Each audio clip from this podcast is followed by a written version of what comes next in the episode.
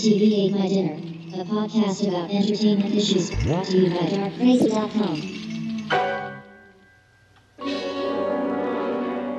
I'm Frederick Loren. And I've rented the house on Haunted Hill tonight so that my wife can give a party. A haunted house party. She's so amusing. There'll be food and drink and ghosts, and perhaps even a few murders. You're all invited. The party's starting now, and you have until midnight to find the house on Haunted Hill.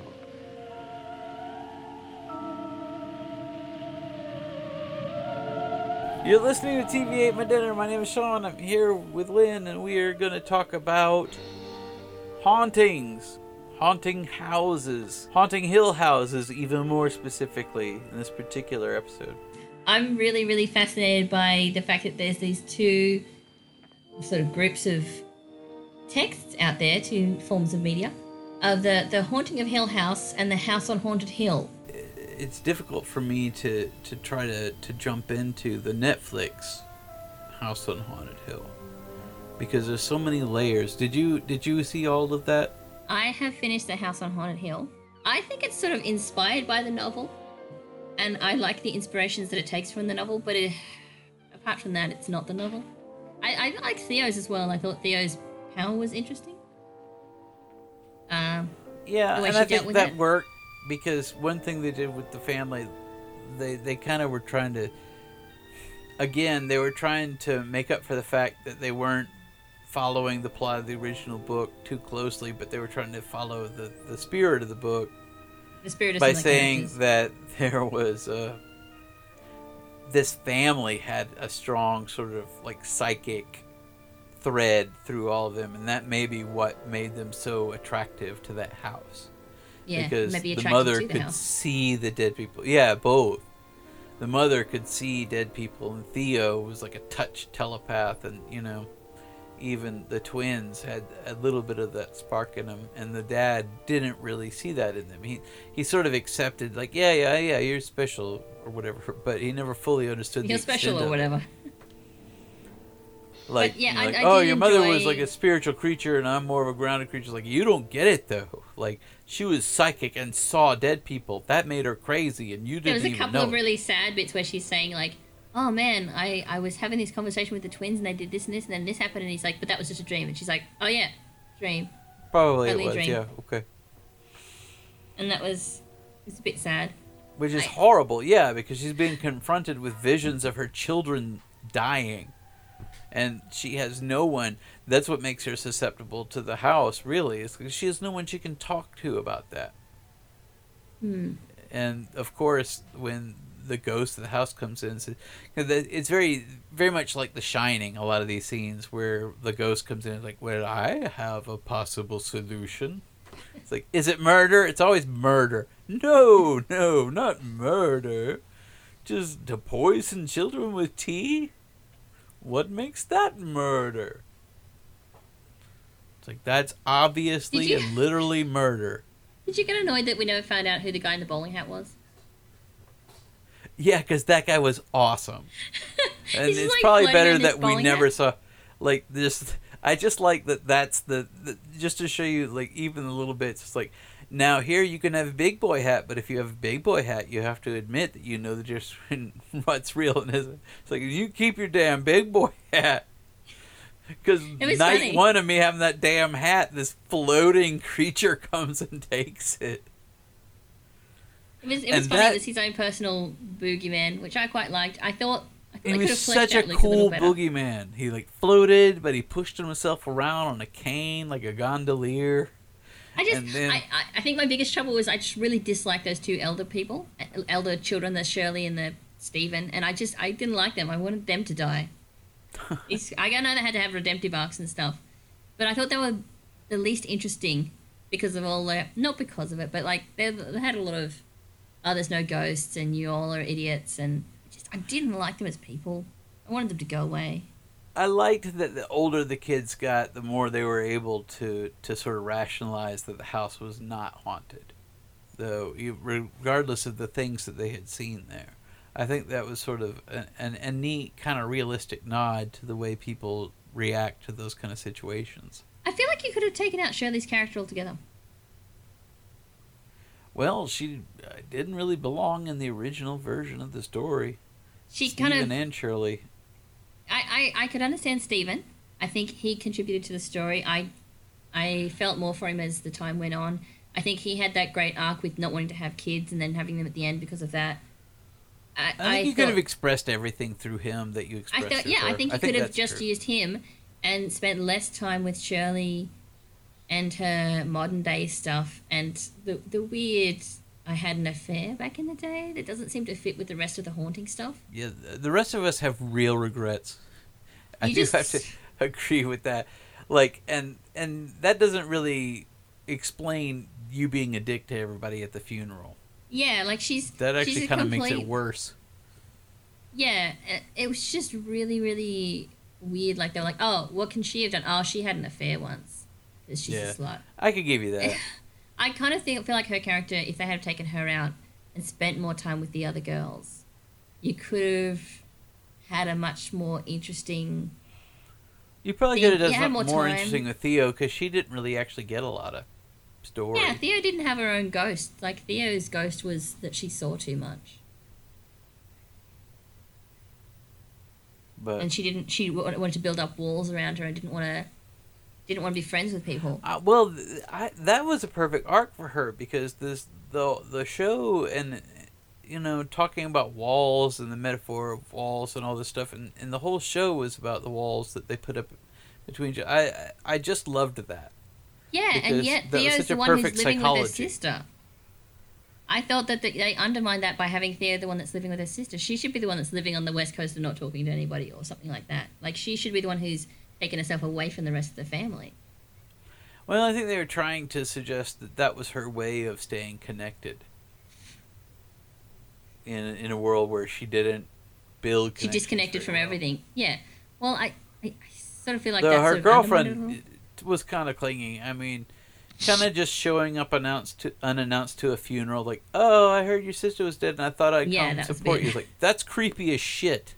Yeah, all that's right, a bit. I Like, you're not invited to obviously a funeral. You don't go. Didn't tell you about that because this is the worst time for you to assert yourself in a in a more dominant I'm, relationship I'm position. surprised that Theo didn't like just push her out the door. Fuck off. Like Well, uh, in the I'll let you story, we were supposed to relate to that because Theo needed to let to open up to somebody. But in real life, that would be like, this is the. I clearly did not want you to come here. I didn't send any signals. This is very weird. We've It w- gone out twice.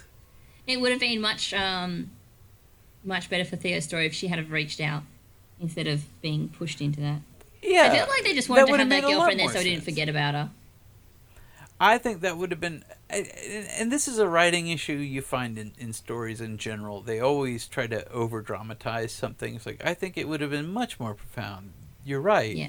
If she had just reached out to that person, like that, that's not letting the walls down completely. You know, people reach out to people. This idea that she only reaches out to people sexually is very two dimensional anyway. Yeah. Well, at least they kept the character a lesbian. That's great. Yeah, I appreciate that. That's fine.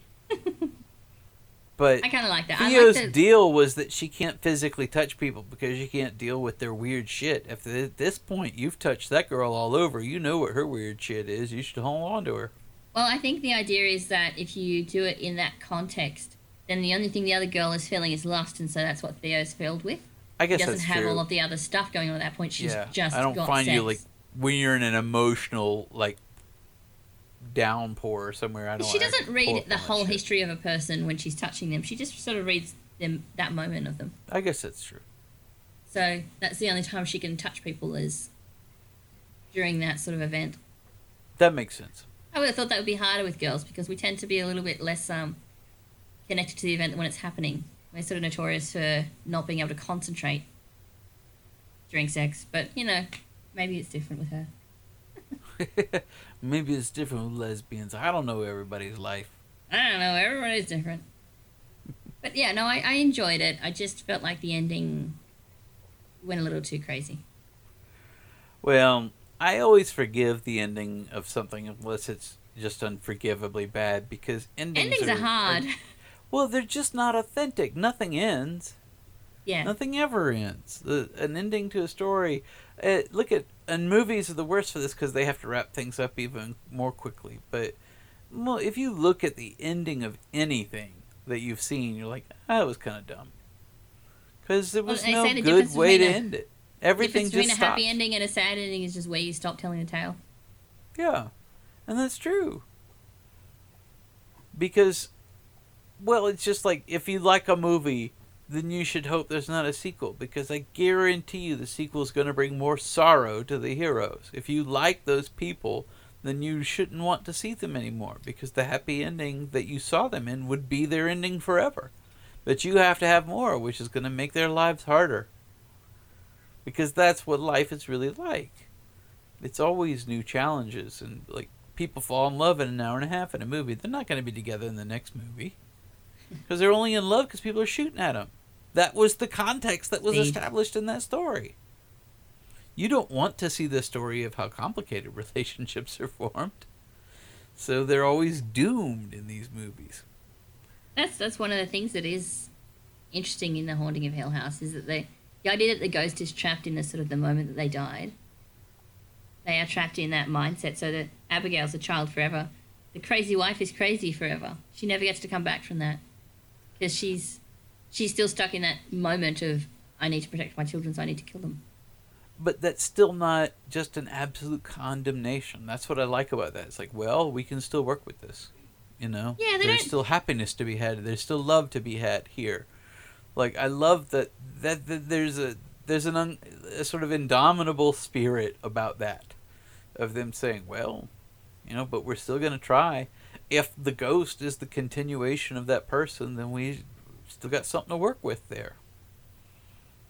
That's there's a lot going on. If you, I I got mad because I was reading articles that said, "Oh, the the haunting of Hill House is genre bending." Bending. It's like it is not. It's horror genre. What are you talking about? It's like the the Halloween reviews that were like, "It's not just a good horror movie; it's a good movie." It's like, fuck you. horror movie is a movie. I do think Haunting of Hill House is genre bending.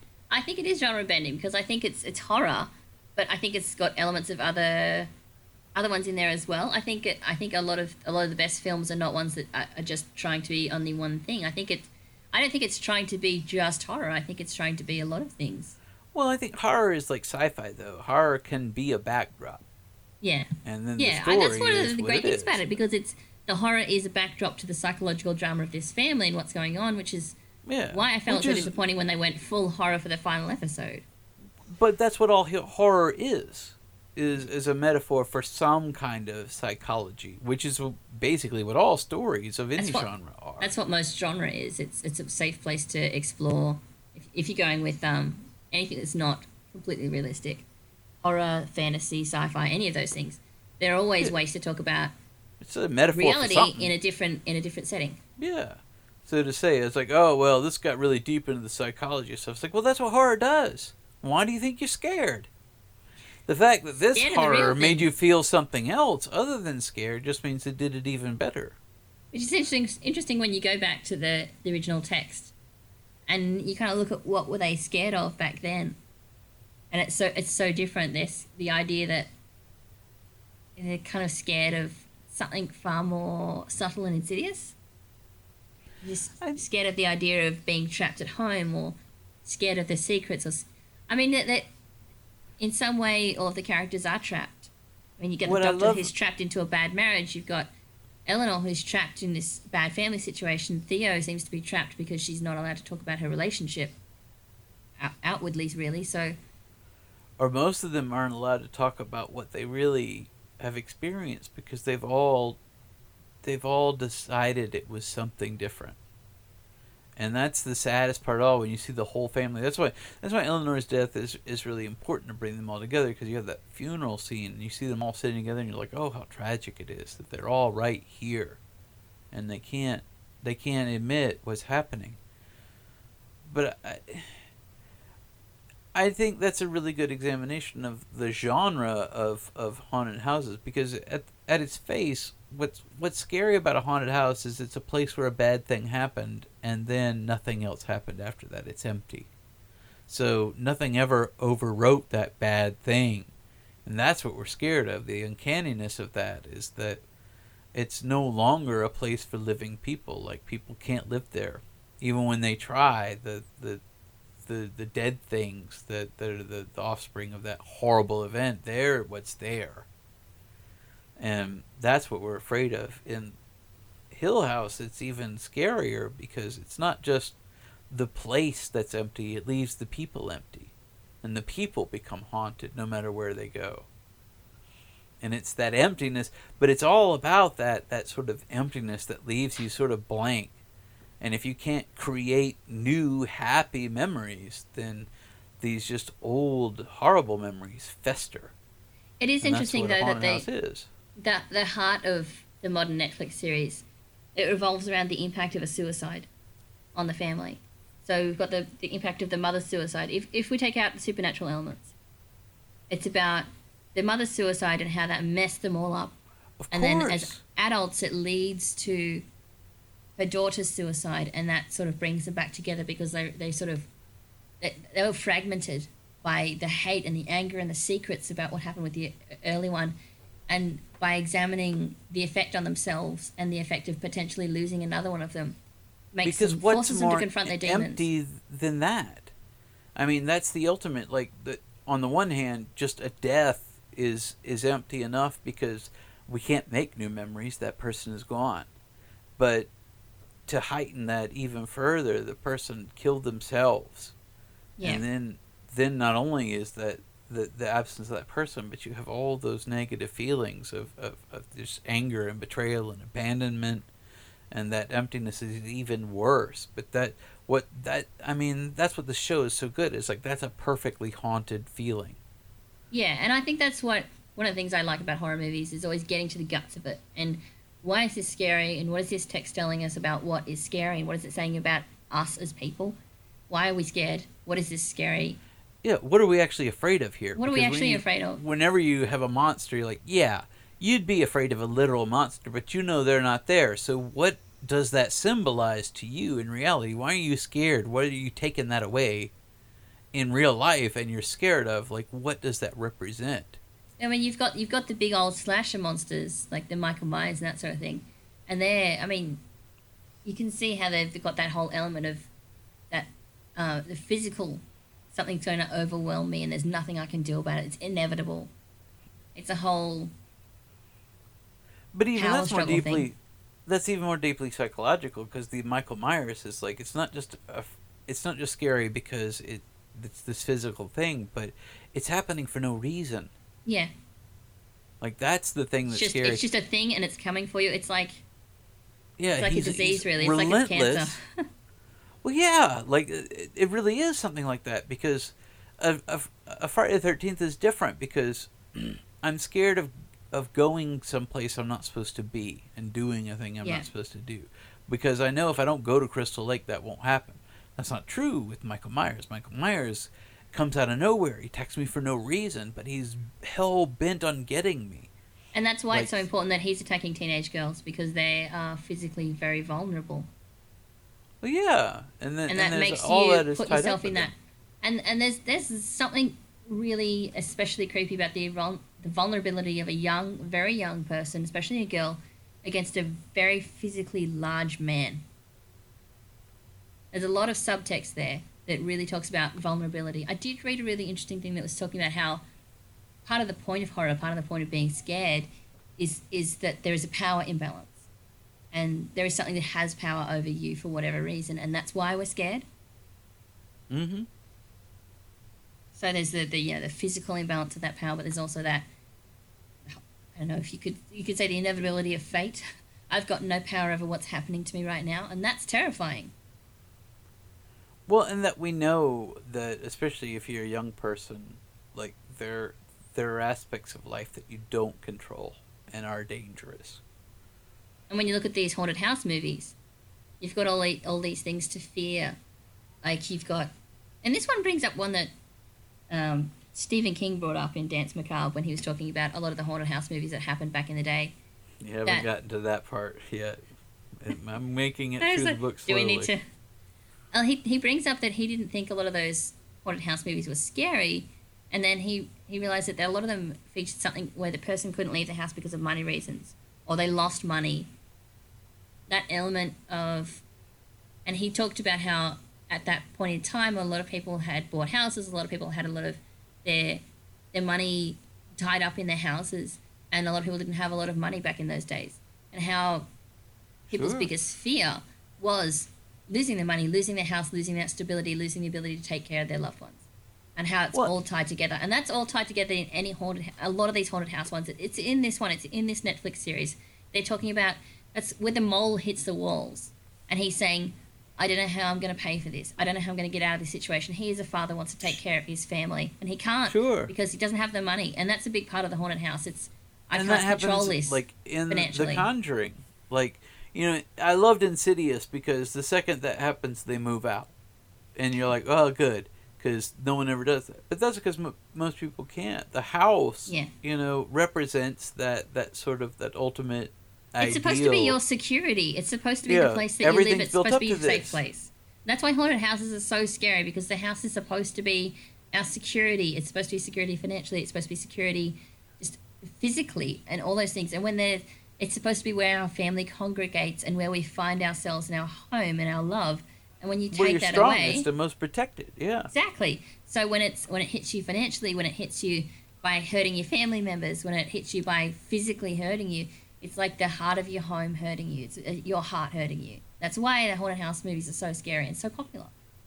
and it bec yeah it becomes a trap that's holding you in and that's the opposite because in in a society and especially societies like ours now like that's that's the culmination of building that that that power base and that that sort of security and sanctuary is being able to own your own home That's why like there are very few stories about haunted apartments that's why it was so important that it's a family in this case because it's part of it is the family is brought together in the home. Family is pulled apart by the home in this case, separated from their parents, separated from each other, and you can see them trying to. They have to go back home to pull that together, to pull each other together, and recreate their own family. And I guess that's scary in the modern context because we do have a lot of families falling apart these days. We have people moving to other places. We have different types of family dynamics. We have divorces and people going to live with their mothers and fathers, and it's very different to how it used to be back in the you know the fifties and sixties when original haunted houses were made. That wasn't really the biggest fear. But these days, well losing your family is a reality.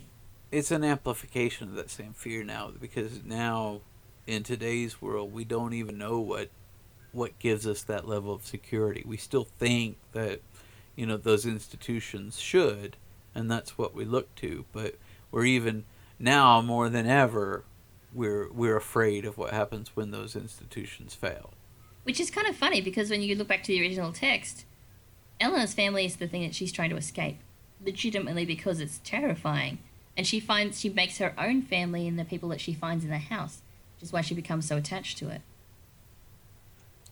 Well, Eleanor's problem is that she has no sense of identity, in that she's looking to move from one institution to another. Like, there's, honestly speaking, in the book and, and the original movie, there is no reason for Eleanor to live with her sister at all.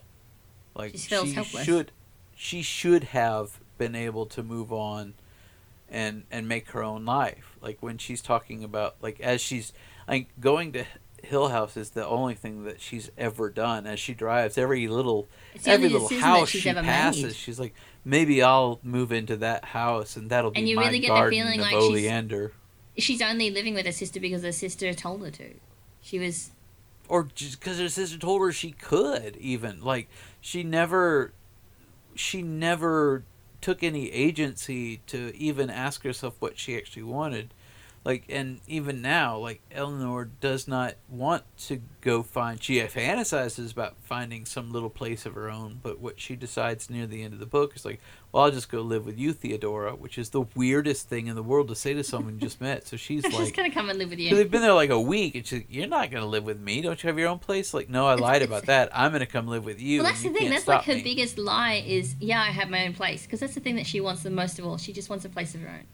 She wants to be the kind of person that could do that, Yeah. but She she doesn't even want to leave Hill House. Like, and there's nothing at Hill House for her. Well, it's, It's it's, just it's nothing's ever happened to her. really- She's never belonged anywhere. It depends on which way you take it. Do you take it as that she goes crazy because she's denied her place? Or the house works on that fear. The house works on the fact that she wants a place and says, well, this will be your place. I think it's both.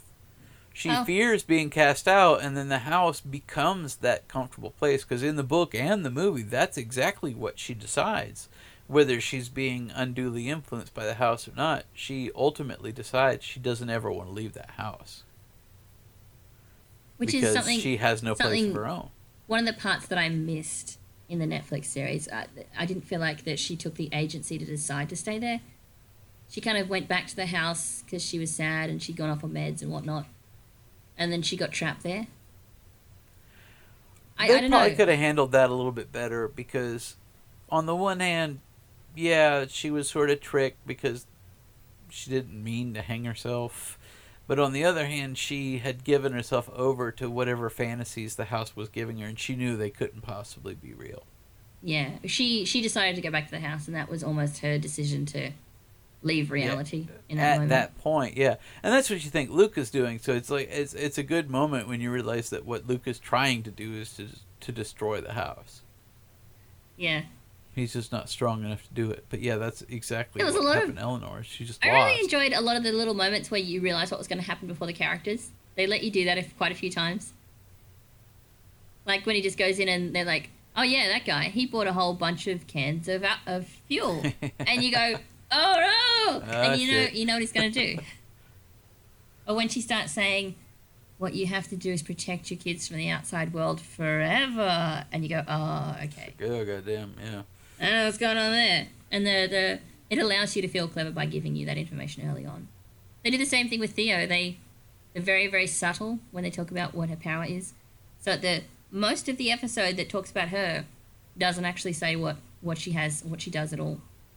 And then you know later on in the series it goes, you know that I have powers when I touch things. It's like, oh, okay. I'm Just gonna say that loud now.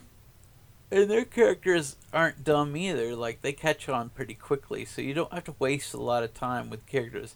And this is something I love about this show that you don't get from very many movies or shows. It's like you don't have to watch these characters walk around doing dumb things. There's not too Like- much of that. There was. I think the thing that annoyed me the most is the uh, the speeches. You get a lot of people monologuing. They have a lot of emotional monologues, though. I do give them that. They're not usually expository. They're usually no, they're somebody that's emotional. really Well, it's getting emotional deep exposition. into. It is emotional exposition. But, But uh, there was a lot of points where there's someone and they're just sitting there talking and talking and talking. You're thinking, why is the other person just sitting there listening to them? Why is this not more of a dialogue so that it's easier to digest? And I felt I there's know. just a bit too much of that. I kind of identify with that. If someone starts saying some super emotional shit to me, I definitely don't, and I wouldn't know how to participate in that. I probably would just listen. It just made it feel a little stagey because there were times when you could see the person was sitting there going, "Okay, I will wait till the end of the monologue." I I felt kind like of feel the- like it was intended to be stagey, though, in that respect. Like, uh, I kind of Well, I appreciate had a short that, attention that span. I didn't like it. But I, I felt like there were certain things that just went on a bit too long. Like I, felt like the fight that they had at the funeral, or the night before the funeral, the night before the funeral, that fight. There was quite a few periods where someone's yelling what they're feeling, and they, they do it for a few minutes. I think you know you could have probably condensed this down a little bit, and it just felt like it went on too long. Because when when things blow up like that, you don't yell at each other for half an hour. You tend to just explode and wander off. Oh yeah, my family we don't talk to each other at all. I don't. I don't identify with that. That's true. Yeah, well, Like I don't. my family But I get that trouble with it, just from a one act 10 years. play sort of perspective. I do get that. It's like people in movies and stuff do that. I get that. Yeah, I just felt there was a couple of times like that where I They drew out things that they could have said a bit more concisely. I, I felt like sometimes that it became repetitive because it was just a lot of there was no ghost, there was a ghost, there was no ghost, there was no ghost, and it, it just went on too long. I could get that. Sometimes they had these unexpected sort of monologues, though. I like Mr. Dudley. At some point, the Dudleys are way I- better didn't like represented here than in any other incarnate.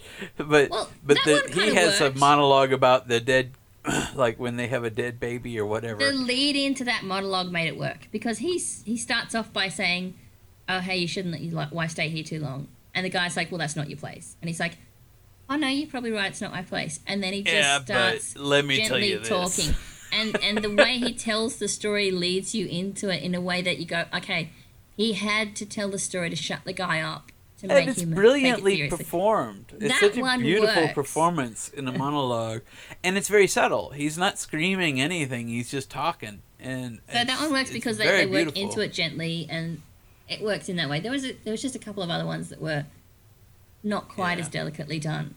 I, mean, never uh, enjoyed the overall, I moments really- where they're screaming at each other's stuff, but but for the Yeah, most kinda part, I did enjoy the the emotion uh, as written and the performance as, as as played. But but yeah, I agree with you. I don't. At some point, they were pretty good most of the time when people started screaming at each other that a casket would pop open or some bullshit, and that helped. Oh, the in the car. shut the car, everybody they're just like screaming at each other and there's like ghosts in between Oh my god, you. that's the best because it's scary. that's a good jump scare moment because it's this super emotional well, argument. that one works people. because you know how awesome. we've complained ab- on this show. We've complained about jump scares in the past being like something appears in the mirror and the character doesn't even see it. It's just a jump scare to make the audience go ah.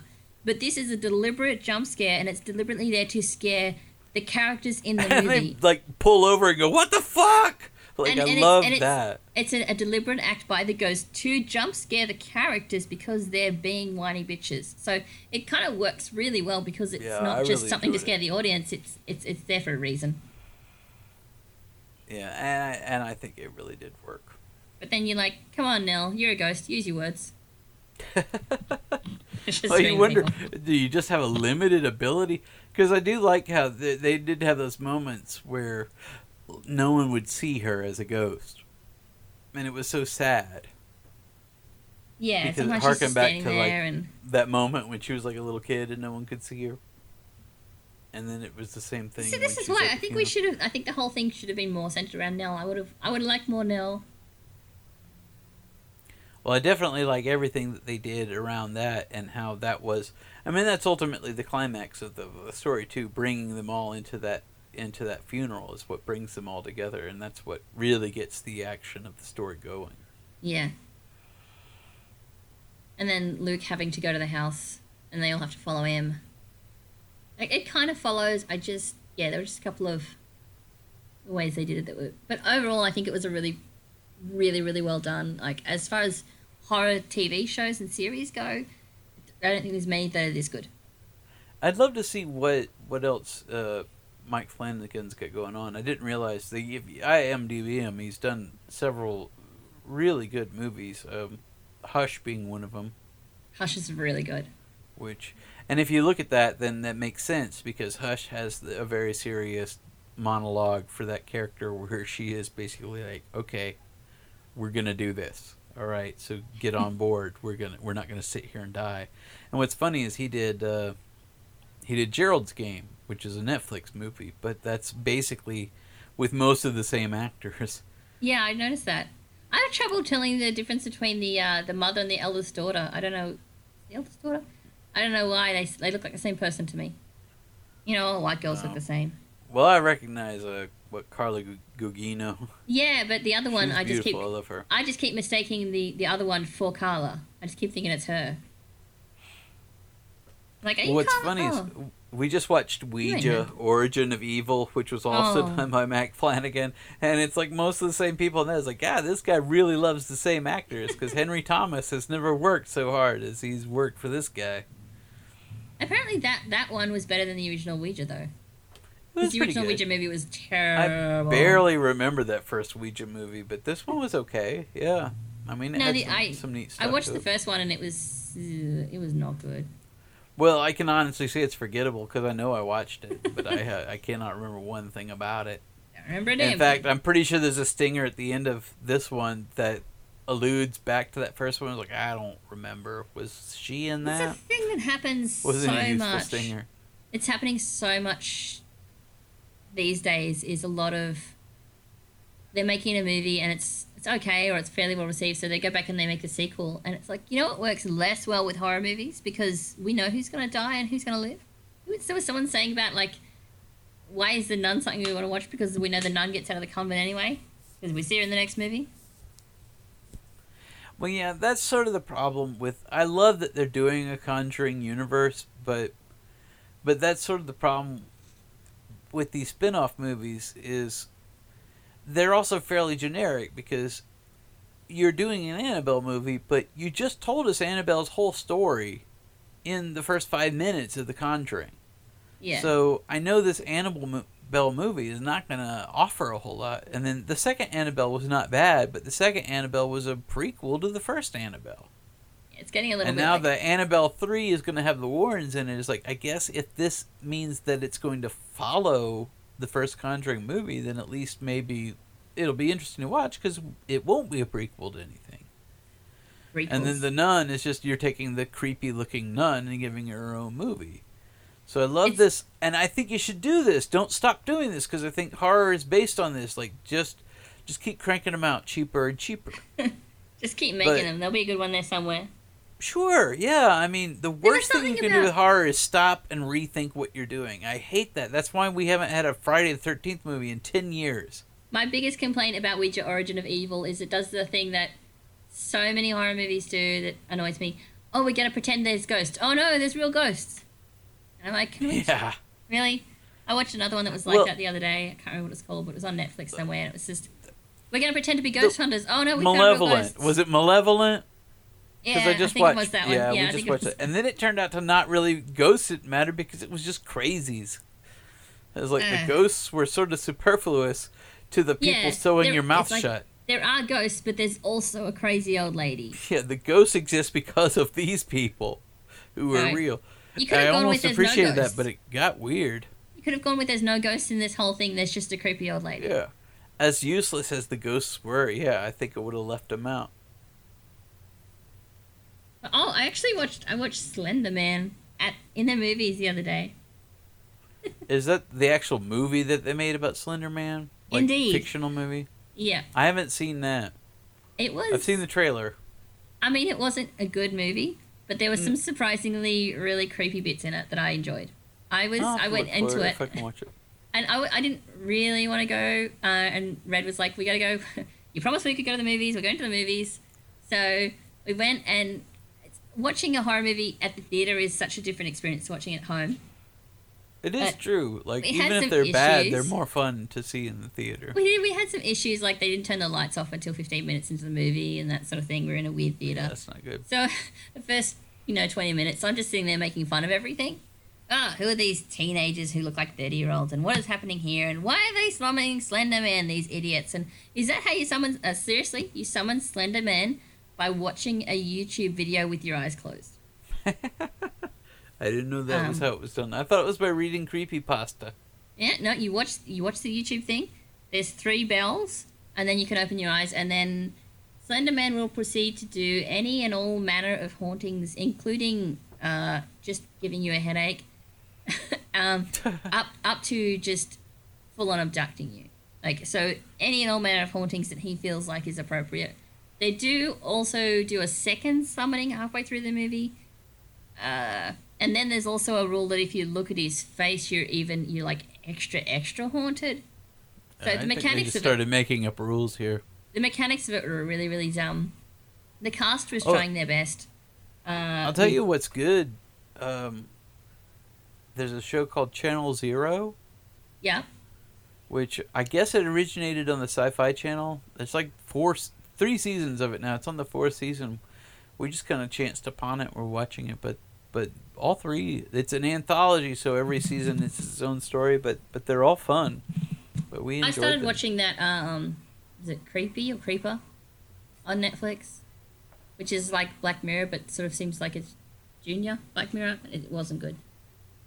Don't watch that. Creeped Out. Is that what it's Something, called? yeah. And I was like, I think oh. I've seen the previews on that, but it did look like a little kid thing. But anyway, so Slender Man. I, I did spend the first like half an hour just making fun of it, and Red was like, "Oh, are you not enjoying this? I'm sorry for bringing you here." And I'm like, "Are you kidding? Making fun of horror movies is my favorite thing." So that was it was fun, and then it got like halfway through, and there's all these hauntings happening to these girls, and it does some really creepy things, and I was like actually quite scared. I'm like, ah, not like oh, that's good. so there was a lot of creepies, and then the ending is dumb, but you know, horror Yeah. movies. So, but there was some sequences like there's one where um it sends her a video of himself getting into a house, and that's just it, it's like the most basic thing. He just like sends her a, a, a Facebook or whatever feed of I'm walking up towards your house, and you just see that walking up to the house, and it's just something that's so so basic that it's coming to my house and it, it's coming into my front door and I'm watching it hunt me, which I thought was really well done. Um, and and then some of the creepy lore stuff, some of the imagery was really cool, and, and then it sort of went off the rails at the end. But you know, That's cool. I'll have to It's- I think it it's worth a when I get watch. chance. it was very um, teenage girl, like it was obviously it, was, it follows a group of teenage girls and and their exploits with Slender Man and you got the feeling that's really who it was targeted at. There was the audience that I was watching it with was a bunch of teenage girls, but that's always been my experience for horror. Like watching Scream, that one's a lot of teenage girl stuff in that one. So, as, Well, that bring that should add to the experience, generally speaking. as a bunch, you know, we it was the thing we did at slumber parties. We'd all get together, and turn off the lights, and watch these horror movies and scare each other. That's part of the fun of it. So, I thought it was okay. I didn't think it was. It was not as bad as I thought it would be. oh, that's fun. I'll tell you, I saw the new Halloween. Uh, you Oh, yes? You, you haven't seen it, so I have not seen it. Tell that- me about it. That I it's not it like you was- can spoil anything. it. People die. Yeah, uh, but I, I I thought it was a lot of fun. It wasn't like obviously it's very much an homage to the original film, so it is like I think I read a, a review that compared it to the Force Week Awakens, and I'm like, yeah, that's actually just right because because it's not a remake, but it's very point for point similar to the original film. It it does have a new story and brings in new elements, but but it's very much an homage to that very original movie, and it's and it was fun. It was fun. We But might I would definitely recommend it. And it's and it's Danny McBride. It's one of the co-writers, so I, I do think that they had fun with the smaller characters of the film. It really, you really connected with people you didn't want them to die because just every little scene they seem to have like a kind of fun exchange to it. If you introduced a character, there'd be nothing character in the first draft, but by the time they made it into this version of the movie, they'd flesh them out into being someone interesting, and that's not easy to do. Well, that sounds good. I mean, I think a lot of people do try try too hard in horror movies to make them epic or whatever, and it's just like just get back to the basics. It's funny, yeah. This Find movie had a relatively scary. low budget compared to other movies. Scary movies do not have to have a big budget. Like Well, The Haunting is a perfect example. Do not spend a lot of money on this stuff, man. A lot You're of the best horror money. movies were were little movies that people made that somehow made people scared. Like the original Halloween wasn't like a huge production, was it?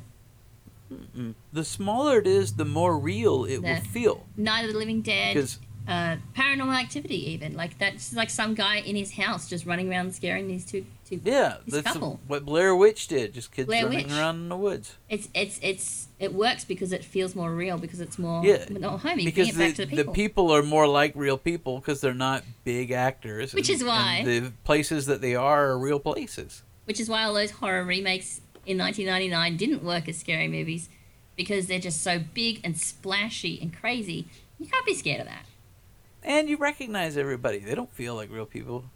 That's one thing that it, Stephen King said in the introduction of uh, Danse Macabre, where he was saying, if you're watching Dawn of the Dead, you don't know who that girl is.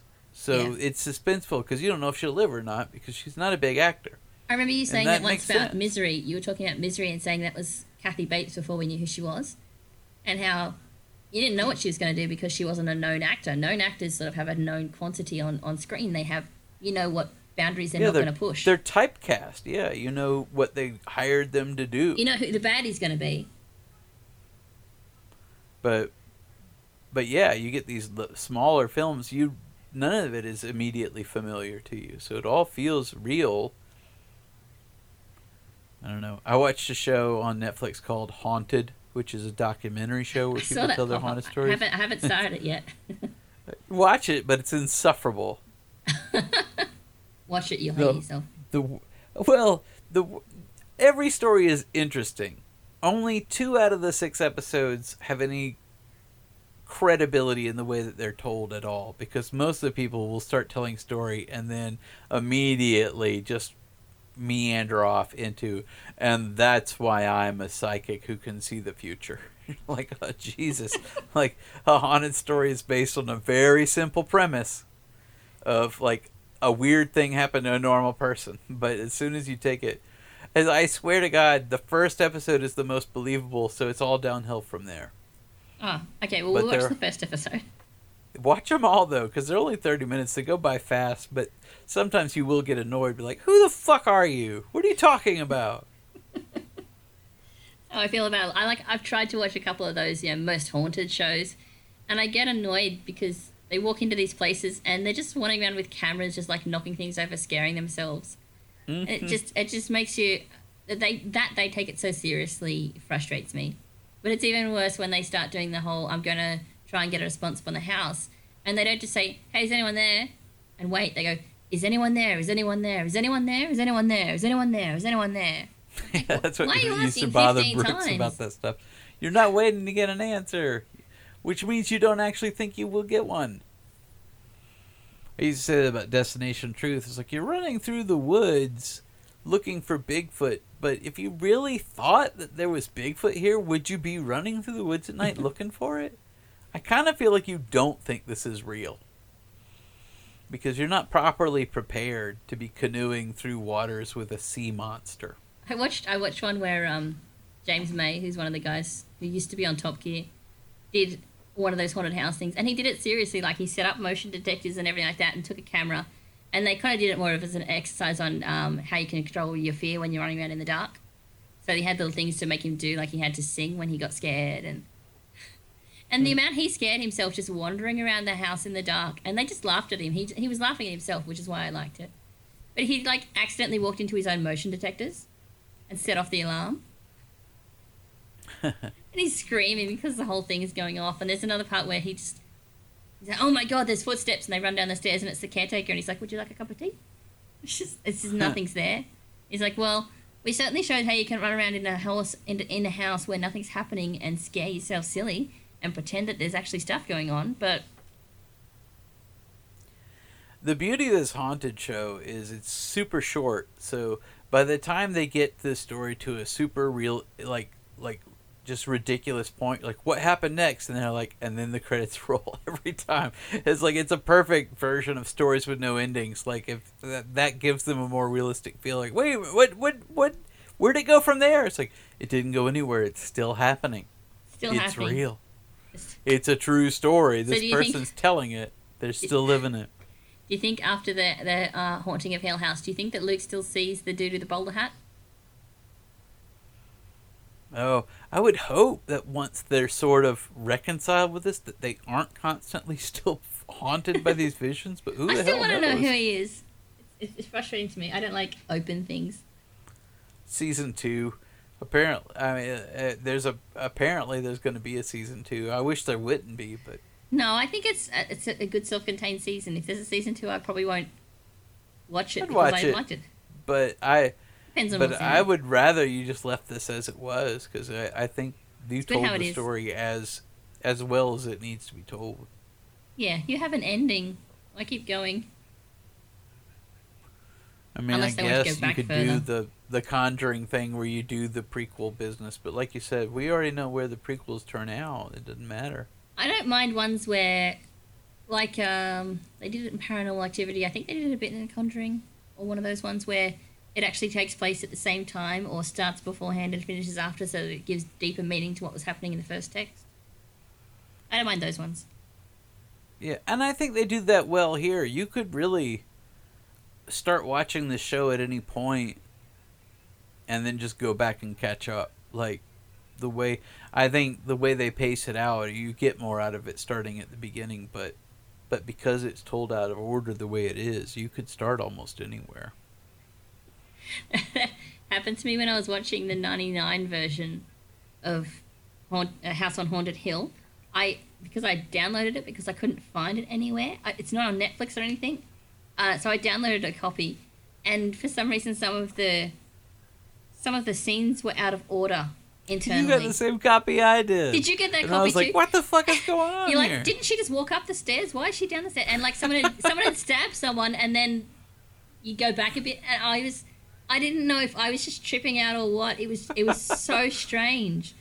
I was like, is this? It, I didn't remember the movie being this disjointed, and then I realized, like this is well that it goes to show you too you're like it took me a while to even realize i was watching the movie out I was of like, order weren't these guys upstairs a minute ago?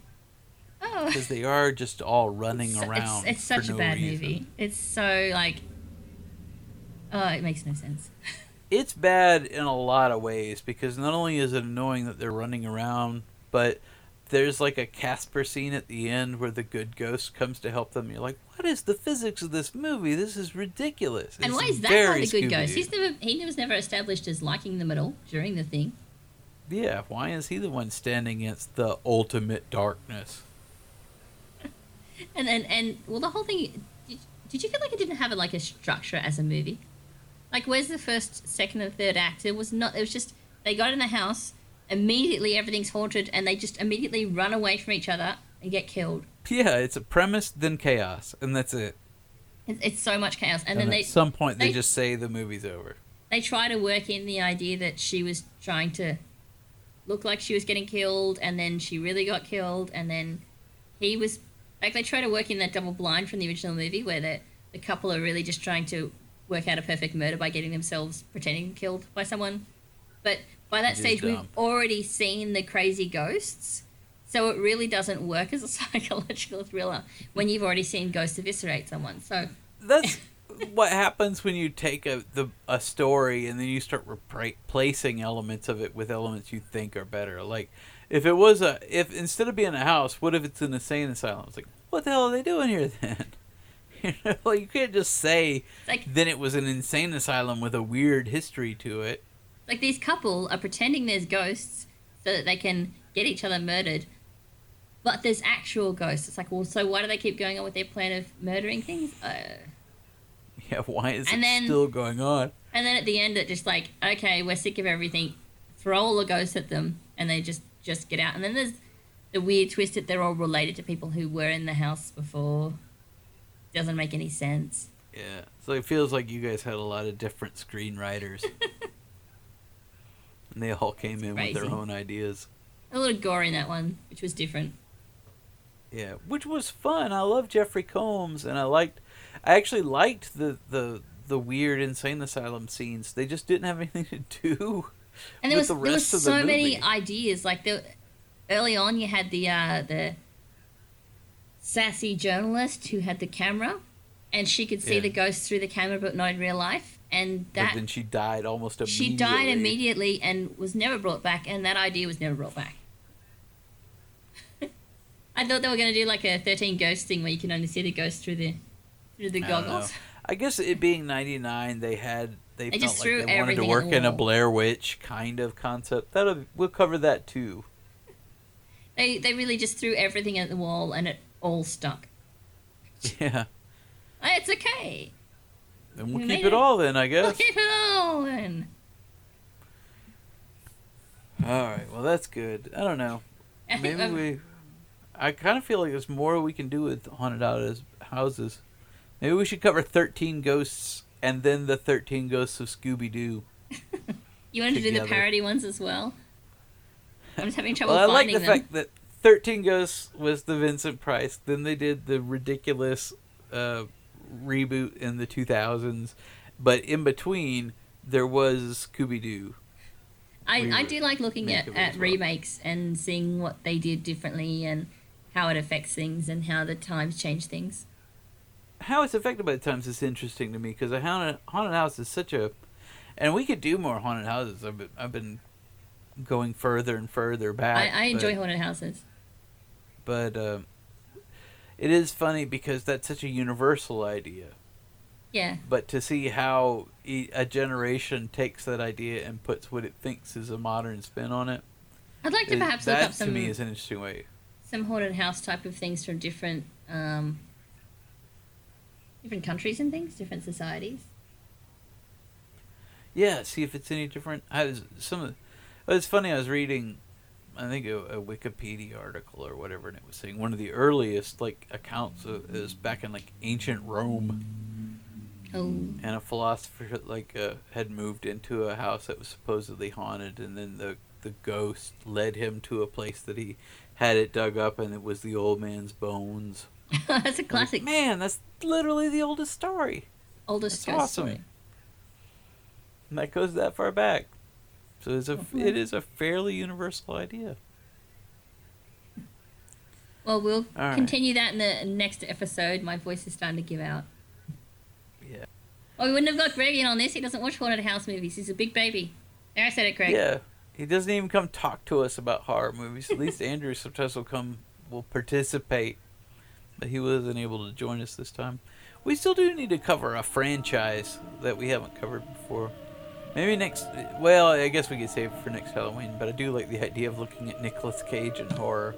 I love that. I love Nicolas Cage. He's so crazy. I gotta tell you, you gotta watch Mandy and you gotta watch Mom and Dad. Those are those are two, right, like back to back awesome Nicolas Cage horror films that just came out. All right, but I think yeah, let's wrap, it up? and let you, yeah, let you get your, your voice back. But yeah, so yeah, we'll get that, and we we do have some more uh, episodes of, of Cloud City After Dark coming up, where we're we're still doing our. I've, I got the first two parts of our adaptation of, of the last Bodai out, but we've got several more parts to go on that one, so look for more of that. Go to Yay! tvatmydinner.com for more of these episodes. Go to cloudcitysocial.club for Cloud City After Dark. You can find us on Facebook. You can find us on Twitter, although we're rarely ever on the Twitter. Uh, go to expandinguniverse.club where we got the blog. Expanding Universe is also on Facebook, so so that's some more Star Wars stuff for you. And we're gonna have some more Star Wars stuff to talk about soon because we got like two TV shows and everything coming up now. Oh gosh. And at some point, I've seen the first couple episodes of Titans, and I, I think some special time might have to be dedicated. We got to take some time to talk about Titans. Titans, Titans. cracks me up. That's Okay. the D, the new DC show on the DC streaming platform. It's just too many of them these days. I can't keep up. Titans is funny because it's so dark. Titans is hilarious. All right, but but yeah, so all that's coming up soon. So so be sure to tune in for that. Until until then, my name is uh, Sean. And I'm Lynn. We are TV Ate My Dinner. All right.